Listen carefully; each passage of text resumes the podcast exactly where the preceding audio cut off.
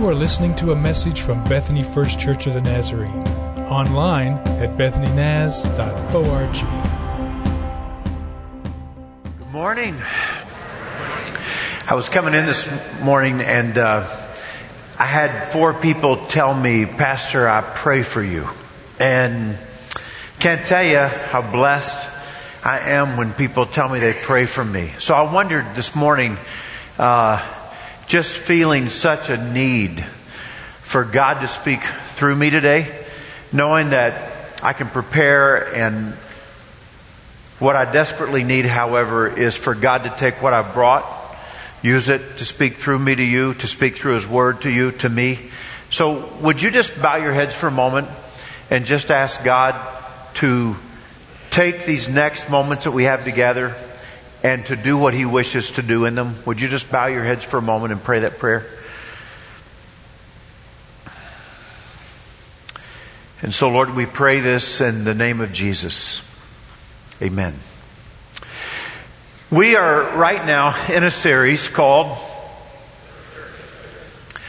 Um, okay, we'll just act like we hadn't started yet and we'll just start all over here. Hey, we're in a series right now called and uh, the reason we're talking about the church is because it's so important in your life and in your walk with God. Plays such a crucial role. And, and what happens is early in the book of Acts is where we are and the Holy Spirit comes and fills this 120 believers. It's the birth of the church. They go out. Peter preaches. 3,000 are added to the number that day. Okay? And we know that there are already like lots of believers. We don't know how many there were at that point, but we know there were some.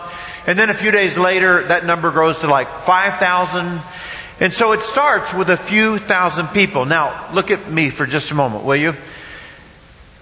2,000 rather years later, with an existing population of 7 billion people on the planet,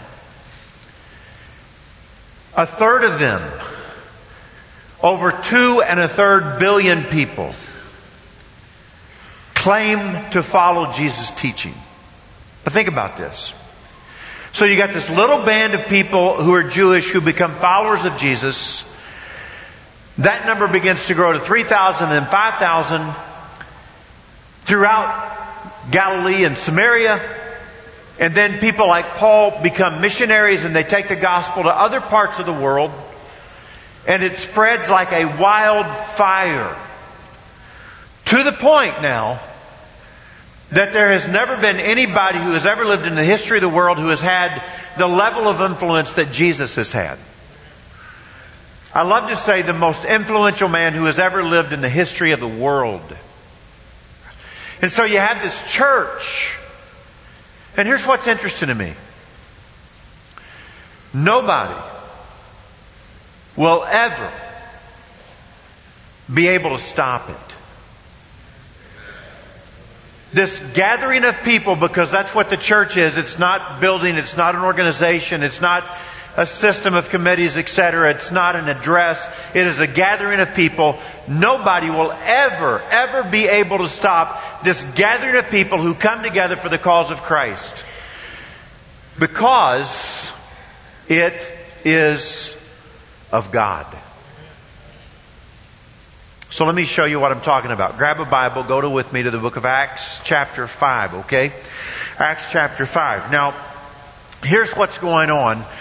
The disciples have great boldness, but they have been warned to never speak in Jesus' name again. Well, they continue to speak in Jesus' name. In fact, not only do they continue to speak in Jesus' name, but they are performing many signs and wonders. I mean, it's, it's to this point. Uh, three, three, three kids, come up real quick right here. These, come up and join me. Just three kids, just jump up. Three kids, come on. One, two, I need one more. I got one more right here, I guess. I got four. We'll, we'll go with four. Okay. And so, so you, you guys probably can't see this, but can you see my shadow right there? Okay. So one of you be sick and like land on the ground. The other laying, yeah. The other kind of like kneeling beside her, hoping. So hands like this, yeah. Maybe over here where people can see you. Okay, you can hope to. You're, you're, yeah. Okay, everybody can see. Now, no, you stay with me because you you are Simon Peter, okay? And so here's what they're hoping. Now, there's a shadow. I don't know if you can see it, but they're hoping as Simon Peter walks by, so walk by, that his shadow might fall on her like it just did. And they believed the crowds were bringing their sick, land them in the streets. They believed if when Peter walked by and his shadow fell on them, that it would make her well and she would get up and be healed. So that was what was going on. Okay, you guys can go. Thank you very much. I mean, that's, that's the kind of thing that was happening. Those were the signs and wonders people were seeing, and they were amazed and believing. I mean, I pastored a church once, and people actually believed if they could get their friends, family members to come to a church service at that church, that their lives would be forever changed.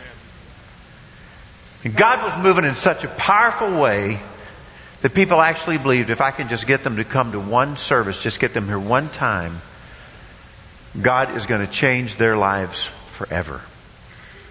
I mean, this was the atmosphere of the church, okay?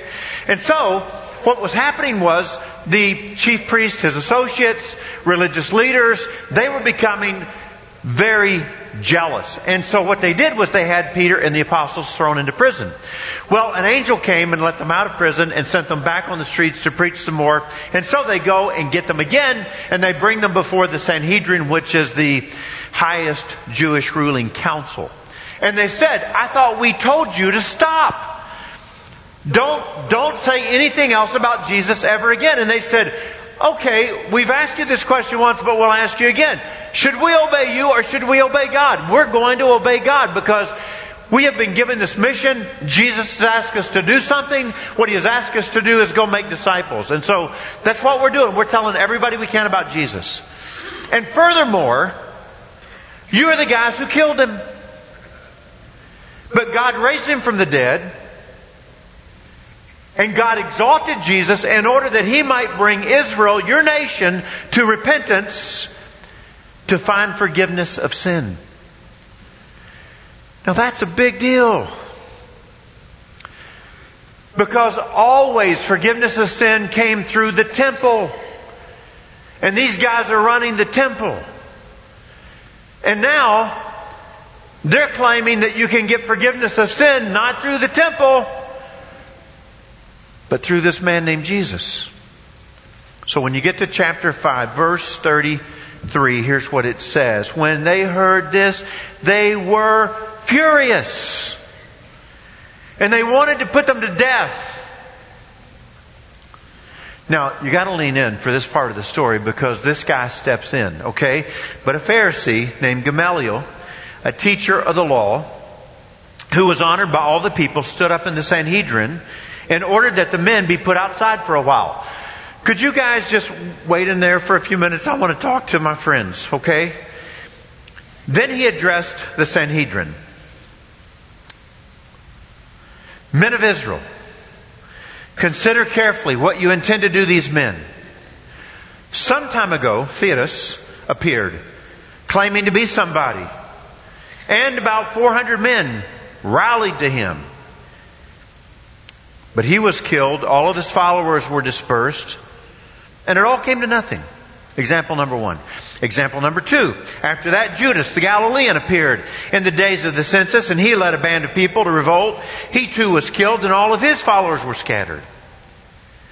Therefore, in this present case of Jesus, I advise you leave these men alone. Let them go. Okay? For if their purpose or activity is of human origin, it will fail. But if it is from God, you will not be able to stop these men. You will only find yourselves fighting against God. His speech persuaded them. And then they called the apostles in and they had them flogged. They beat them. They probably whipped them with whips. Then they ordered them. Now we're serious this time. Don't speak in the name of Jesus, and they let them go. And the apostles left the Sanhedrin, rejoicing because they had been counted worthy of suffering disgrace by receiving that whipping in the name. Now listen to what happens next. So day after day, and in the temple courts, and from house to house, they never stopped teaching and proclaiming the good news that Jesus is the Messiah. Oh, that's a great, a great amen. I like that. Persecution has existed in the church since day one. And so when we read the book of Acts, we see it happening at the hand of the Jewish people. And there was only one reason behind it. We've got to stop this gathering of people, this ecclesia, this church. It's getting out of hand.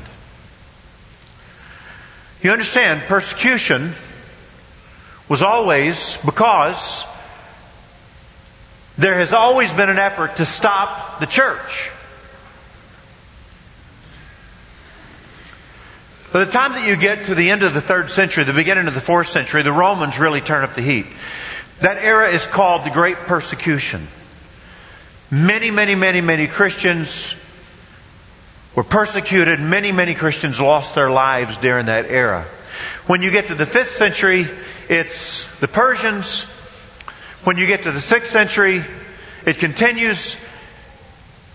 And as you move throughout history, you read about persecution taking place among Christian people in China, in India, in Japan. When we think about our current day, it seems like those who are most bent on persecuting the church are people who are of the Islam faith. Radical Muslims. And so today, if you just say, where is it the most dangerous to be a Christian? You would find it to be in countries like North Korea, Somalia, Afghanistan, Pakistan, Sudan, Syria, Yemen, Eritrea, a little country that I'm familiar with that is in the top 10 worst places for a Christian to exist because of the persecuted church. I have a friend named Haptu. And Haptu has an annual dinner where he asks people to give money. And he takes the money and he tries to support the families, the wives and the children in Eritrea of pastors who have been in prison, who are living in boxes out in the hot sun, boxes too small to stand up in. Because they preach the gospel of Jesus Christ. There has always been an effort to stop the church. Although no one will ever stop the church because it is of God, there's always been an effort to stop the church. Now, I think what happens to people like you and me when we pick up the Bible and we read, or any story for that matter, we identify with the good guys, right? And we see, we see it through the lens that they are looking through. And so we read the story and, and we kind of get it going on here and, oh, they've been jailed. Oh, that's bad news. Oh, this guy, Gamaliel, he kind of speaks up on their behalf. Yay, we like this part. And then he says this thing about if it's of God, you can't stop it. We go, yeah, you can't stop it. And then they, you know, appear before them again and we get a little nervous and then they say, we're going to let you go. And we say, good, they're going to let them go, but first we're going to whip you. No, they whip them. So we kind of see it from their perspective. We read the story like that. So what if you tried to say, well, there's other people in the story. What if we tried to see it from the perspective of the chief priest and his associates? They're running the temple, right? And everybody knows that God lives in the temple. That's where God dwells. And everybody knows that forgiveness of sin comes about by God's work from within the temple. And now you've got these people out on the streets, and they're telling everybody that God has exalted Jesus in order that he might bring Israel to repentance and the forgiveness of sins. And furthermore, they're telling everybody that we're the ones who put him to death. And now they're making me more look like more like a chief sinner than I am looking like a chief priest. And in the mind of the religious leaders, they said, We've got to stop the church.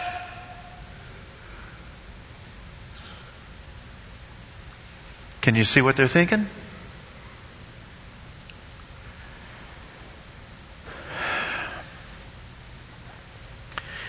Let me go back here and see what I'm thinking.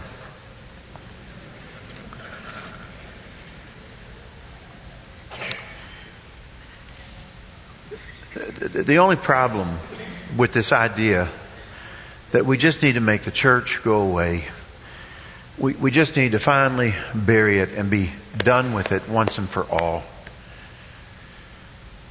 is that one day its founder and leader said, I will build my church, and nothing, not even the gates of hell, will prevail against it. The church is on the offensive. It is marching forward, and it will continue to march forward, and it will continue to grow. And while in some parts of the world it may seem like there is not growth, in other parts of the world the church flourishes. And then in another part of the world, the church flourishes. And then in another part of the world, the church flourishes. And the church of Jesus Christ continues to march on, and it will never be stopped. Now, um,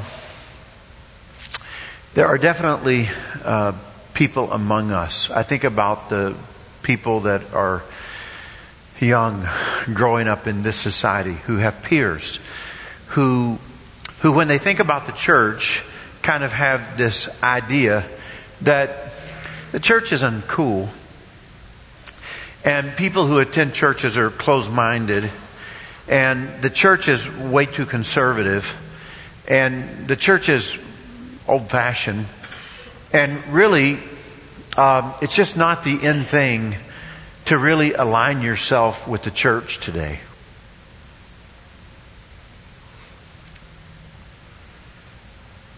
But it doesn't stop the church. Because the church has always thrived under persecution. I want to say it again. The church has always thrived under persecution. And when you read the story of this New Testament, every time they tell the apostles, you can't talk about Jesus anymore, they say, oh no, we're going to find a way to talk about Jesus. And the conversation that I find having my, with my friends who are pastors is we wonder what would happen if in these United States of America today, if today in the US of A, some, somehow authorities begin to say to people like you and me, okay, what you guys are doing right now, you can't do this anymore. This has got to stop. And people like Rick, he can't stand up and do what he's doing anymore. That's got to go away. In fact, if you do what you're doing right now, you're going to be prosecuted, okay? What would happen if in these United States of America things begin to change over these next 10, 15, 20 years and we were told you can't keep doing this. In fact, you can't talk about Jesus anymore. That has to go away. I wonder if finally the Church of Jesus Christ in America would come to life again. And I wonder if we would begin to share the gospel and spread the gospel like we used to spread and share the gospel.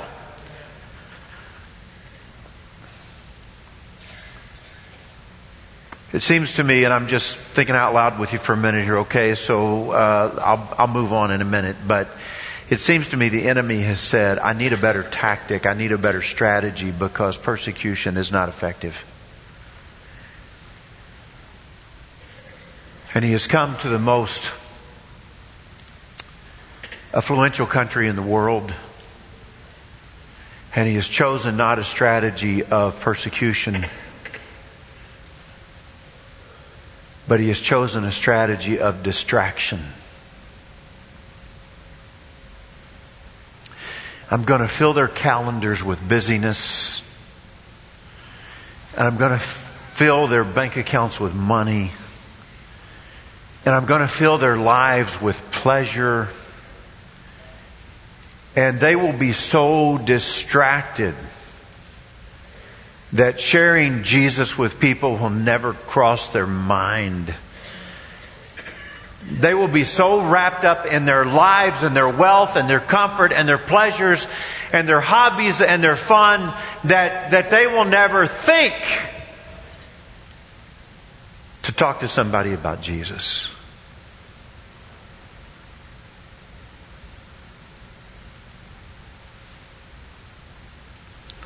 There's always been an effort to stop the church.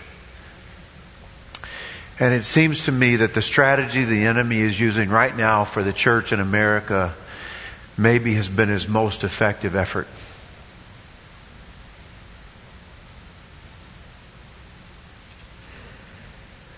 Our minds are somewhere else.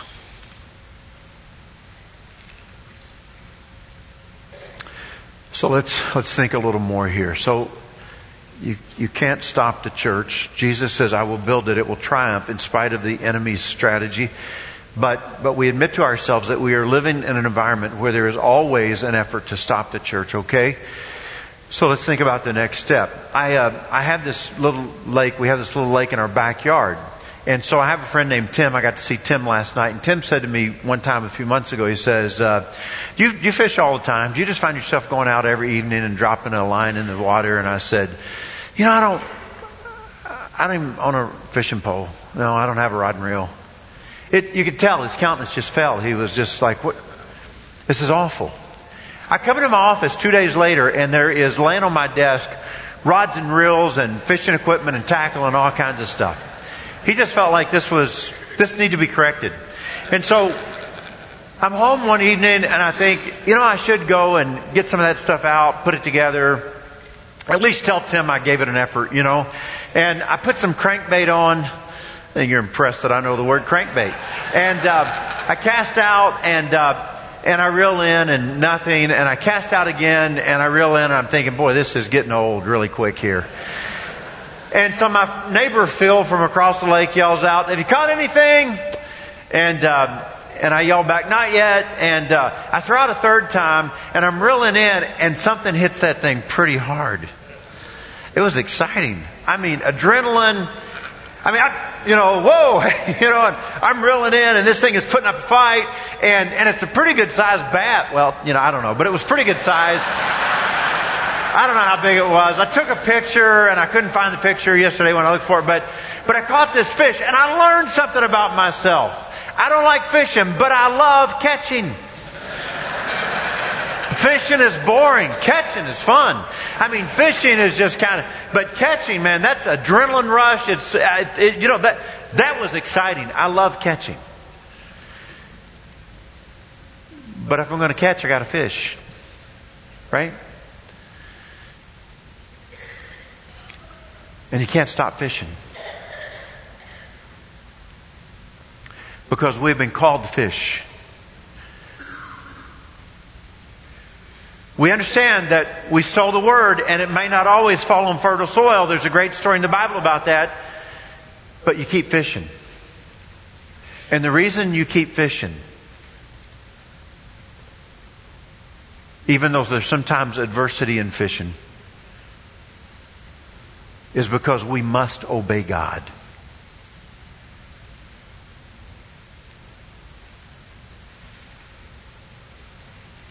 We can never stop teaching and proclaiming the good news about Jesus. Now, this Gamaliel guy, who is he? He's a Pharisee. What's a Pharisee? A Pharisee, another name for them was, was separated ones, which means they separated themselves from ordinary life in order to focus all of their energy on keeping the law. Okay? He was well honored, respected. He was a teacher of the law. Um, and so he has this other perspective. So we've seen through the eyes of the apostles, we've seen through the eyes of the chief priest. Now let's look through the eyes of Gamaliel because he has this other idea, even though he is a religious leader. He says, I don't know that it's such a good idea.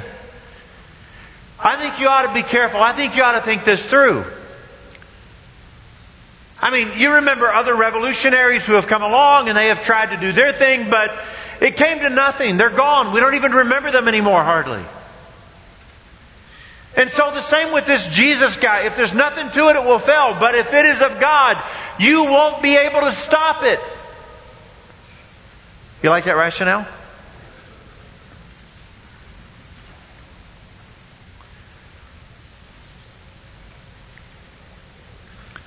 You do have to pump the brakes and realize that just because a movement grows does not mean it's of God.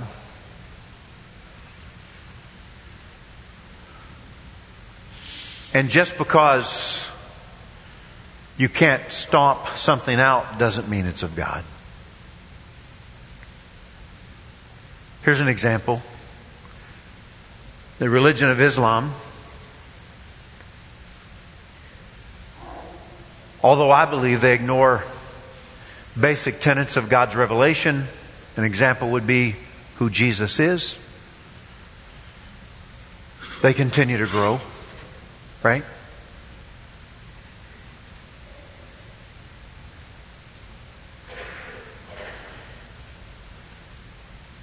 A good secular example would be uh, Hugh Hefner died on Wednesday, maybe? 91 years old, the founder of Playboy. That was the beginning of a movement that a lot of us would love to stomp out. Began to build momentum in the 50s, 60s, 70s, and although it is wrecking people's lives, I, I don't get too encouraged that we're going to stomp anything out soon.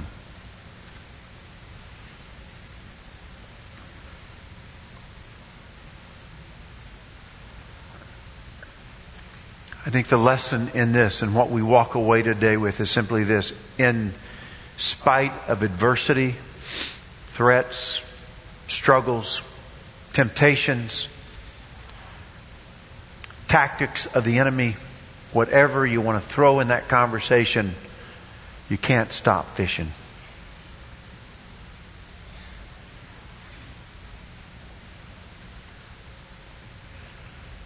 We know in our hearts no one will ever stop this mighty move of God called His church. It's not going away. It's not disappearing. Do you remember the story of the uh, the one way missionaries a hundred years ago? We know a lot of their names. They would buy one way tickets to another country far away without buying the return half. And they would stand on the port waving goodbye to family, friends, loved ones, knowing that they would never see them again. Because they had not packed their belongings in suitcases, they packed their belongings, every earthly possession they had, in a coffin. Knowing I'll be buried in this coffin in that land I'm going to to share the gospel.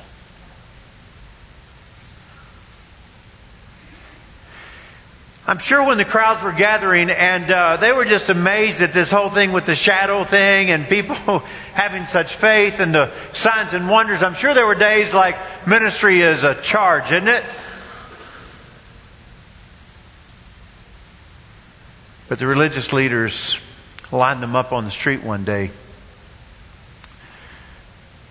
and ripped their cloaks and their tunics off their backs and laid their backs open with whips and walked away, leaving them laying there in their own puddle of blood. And their loved ones came and helped them to their feet or carried them away and set up through night after night trying to attend to their wounds. This was never about being easy. This was never about being safe.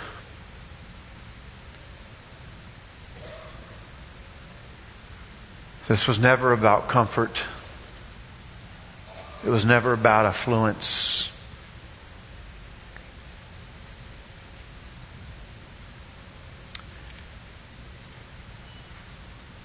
It was about a mission.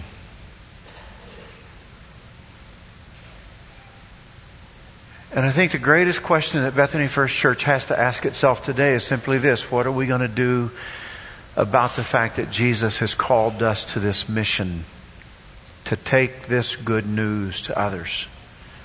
And what is the most effective way to do that in our world today?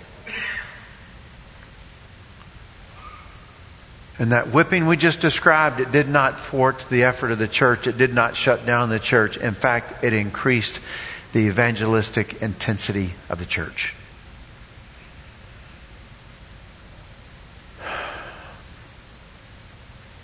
So let's be the church.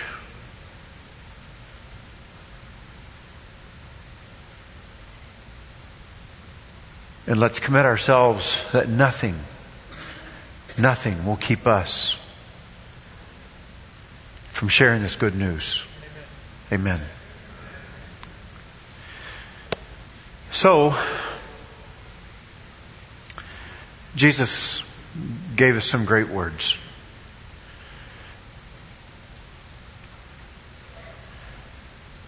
And when people wrote about Jesus, they gave us great encouragement. If two or three of you get together in His name, that's the church. That's the gathering of people. He says, guess what? I will, I will be there. He, he will, he will be there with you. Jesus will come. And so this morning we've come together, the church, this gathering of people in Jesus' name. And guess who else is here this morning? Jesus is here. And, and this morning we celebrate his presence in the act of communion and we receive his grace to be the church. Amen? So stand with me if you will. And would those of you who are going to service come forward at this time to do so? In a moment, a tray will pass by you, and in the tray, there are cups that are double stacked. Take a stack of those. And in the bottom cup is the bread, in the top cup is the juice. And you can just take the bread and put it in your hand. And then if you would wait patiently until everybody is served, then we will all eat and drink together. So we practice open communion. You don't have to be a member of this church in order to receive today, but we do we do encourage you with these words. Everybody is welcome to do this who is seeking Jesus.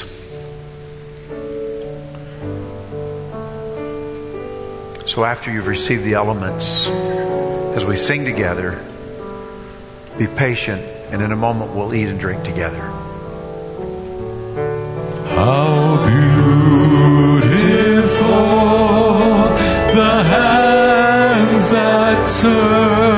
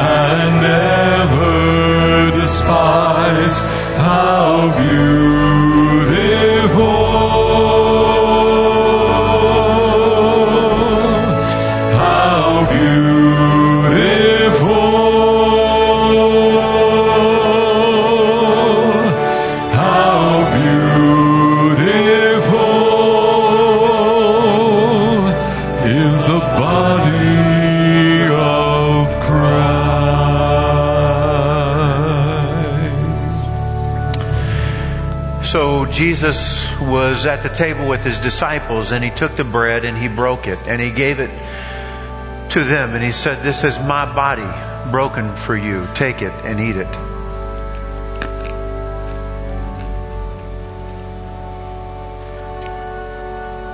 And then he took the cup and he said, This is my blood of the new covenant, shed for the ransom of many. Drink it, all of you, and be thankful.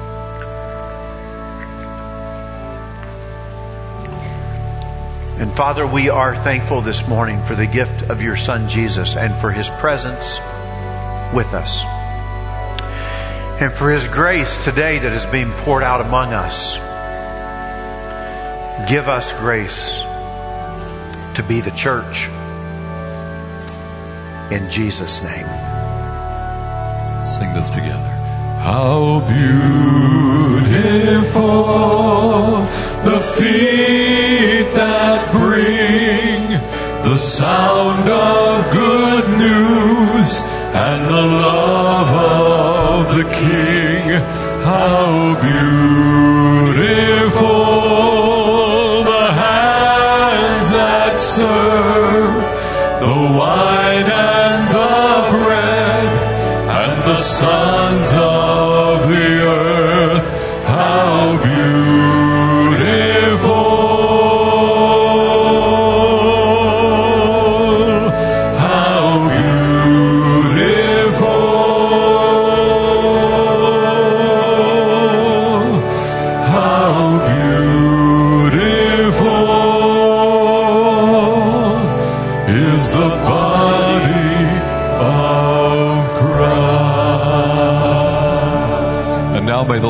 Father and the grace of our Lord Jesus and the power of the Holy Spirit rest in you this week. God bless you. You are dismissed. You have been listening to a message from Bethany First Church of the Nazarene. Visit us online at bethanynaz.org.